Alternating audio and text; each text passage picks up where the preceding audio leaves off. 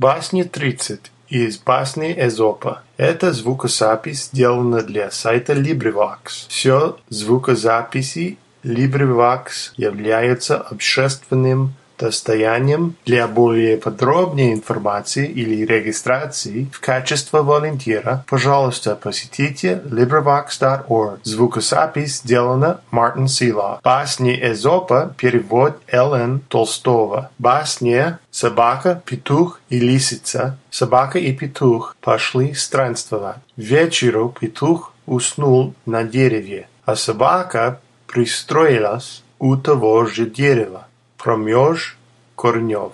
Как пришел время, петух запел. Лисица услыхала петуха, прибежала и стала снизу просить, чтобы он сошел к ней, будто ей хочется оказать почтение ему за то, что у него голос хорош. Петух сказал, надо прежде разбудить дворника. Он спит промеж корнев. Пусть отопрет, тогда я сойду.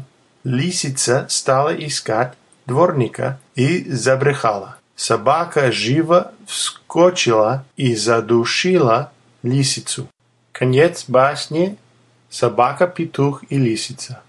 Звукозапись сделана Мартин Силов.